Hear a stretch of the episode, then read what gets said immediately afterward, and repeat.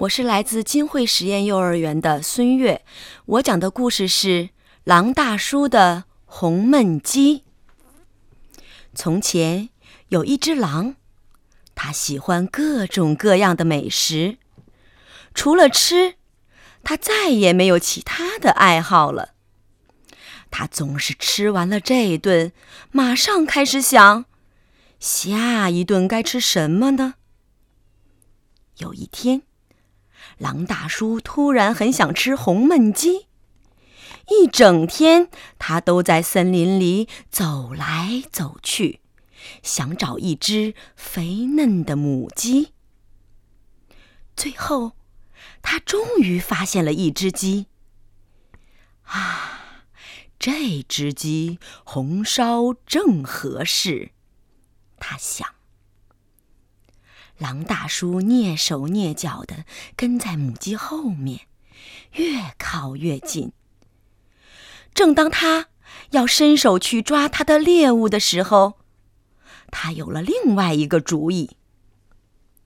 如果有什么办法能让这只鸡再胖一点儿，他想，那我就能多吃几口肉喽。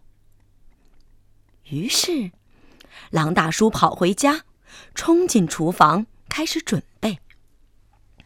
他先做了一百个香喷喷的煎饼，然后在那天深夜，他把煎饼悄悄地放在母鸡家的走廊上。快吃吧，快吃吧，我可爱的母鸡，长得肥肥又胖胖，让我痛痛快快的吃一场。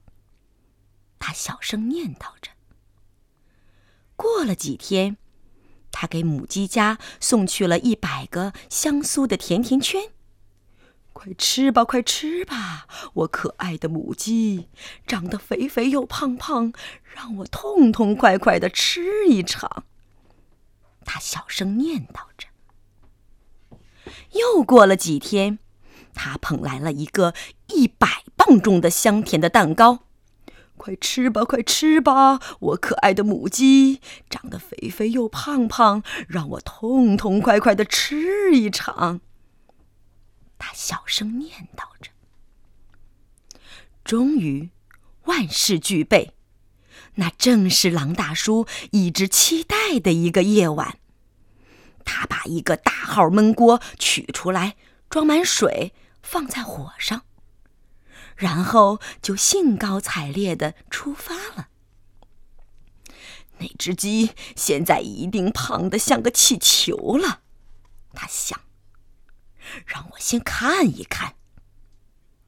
就在他正要往母鸡家里偷看的时候，门突然打开了，母鸡尖叫起来：“哎呀，原来是您呀，亲爱的狼大叔！”孩子们，孩子们，快来看呐！煎饼、甜甜圈和那个香甜的大蛋糕，不是圣诞老公公送来的，那些都是狼大叔送给我们的礼物。鸡宝宝们全都跳到狼大叔的身上，总共亲了他，嗯，有一百下。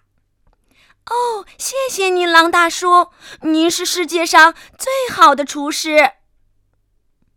那天晚上，狼大叔没有吃到红焖鸡，不过鸡太太倒是给他做了一顿相当丰盛的晚餐。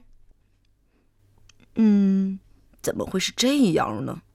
狼大叔在回家的路上一边走一边想：“，要不明天我再给这些小家伙们烤一百个香甜的小饼干吧。”